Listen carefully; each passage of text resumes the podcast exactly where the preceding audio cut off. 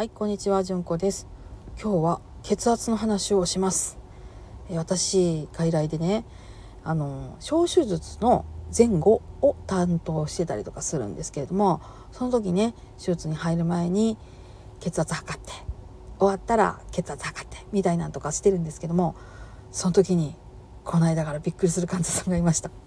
なんと血圧が200で110っていう人です。もうね、看護師だけですね、そこにいたスタッフで、えーってなりました。で、慌てて先生に電話かけたりとかね、したんですけども、まあ、あの、手術自体には問題がなかろうということで、手術自体は無事に終わったんですけれども、その後、あの、ちょっと差し入れがましいかとは思うんですけれども、と前置きした上で、是非内科に受診なさることをお勧めしますっていうふうに、ちょっとお伝えしました。血圧の話ねこの方ねよくよく話を聞いたらですね5年ほど前のお薬手帳に薬飲んでた記録が残ってたんです。通院がね面倒くさくなっておやめになったようです。いやだって何にも症状ないんだもんっておっしゃるんですね。で今も200っていうすっごい血圧ですけれどもいや別に頭痛くなったりとか全然してへんしっておっしゃるんですね。もうね冷えってなってるのはこっちだけですよね。あのー、高血圧ってなんであかんかって言ったらサイレントキラーって言われるんですよ。体の中の動脈硬化とかを進めていったりとかしてある日突然どこかがパチンと破れたらジャーって出てしまうみたいな。血がね。脳みその中でパチンと破れた脳内出血ですよ。ね。そういう恐ろしいことが起こるやつ。なので血圧っていうのはある程度下げた方がよろしいですよというやつですね。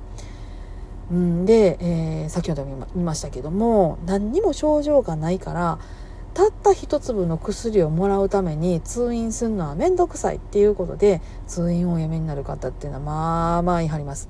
なのでね、えー、もしこんな血圧の薬だけとか高脂血症の薬だけみたいな1個だけみたいな通院の仕方されてる方でもねそれ是非あの継続していただきたいと思います。もうね病院に来やんでいいっていうのはね先生が「もう来ていらんで」って「来やんでええで」って言うた時だけなんですよほんまに。なのであのお薬が出てるっていうことはそれが必要やと。でねそのお薬は自分が元気で生きるためのものと思ってほしいです。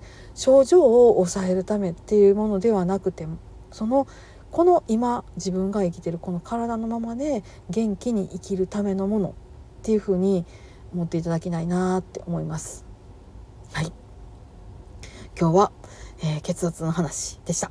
めっちゃびっくりした。ほんまに200の110何回測っても200の110もうちょっとねもうドキドキしました。こっちがね。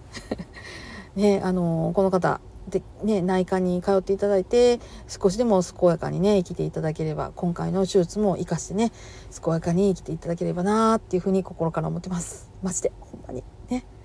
内科行ってな。はい今日はそんなよたばましでございました。皆さん今日もどうぞ安穏な一日をお過ごしください。それではまた。ごきげんよう。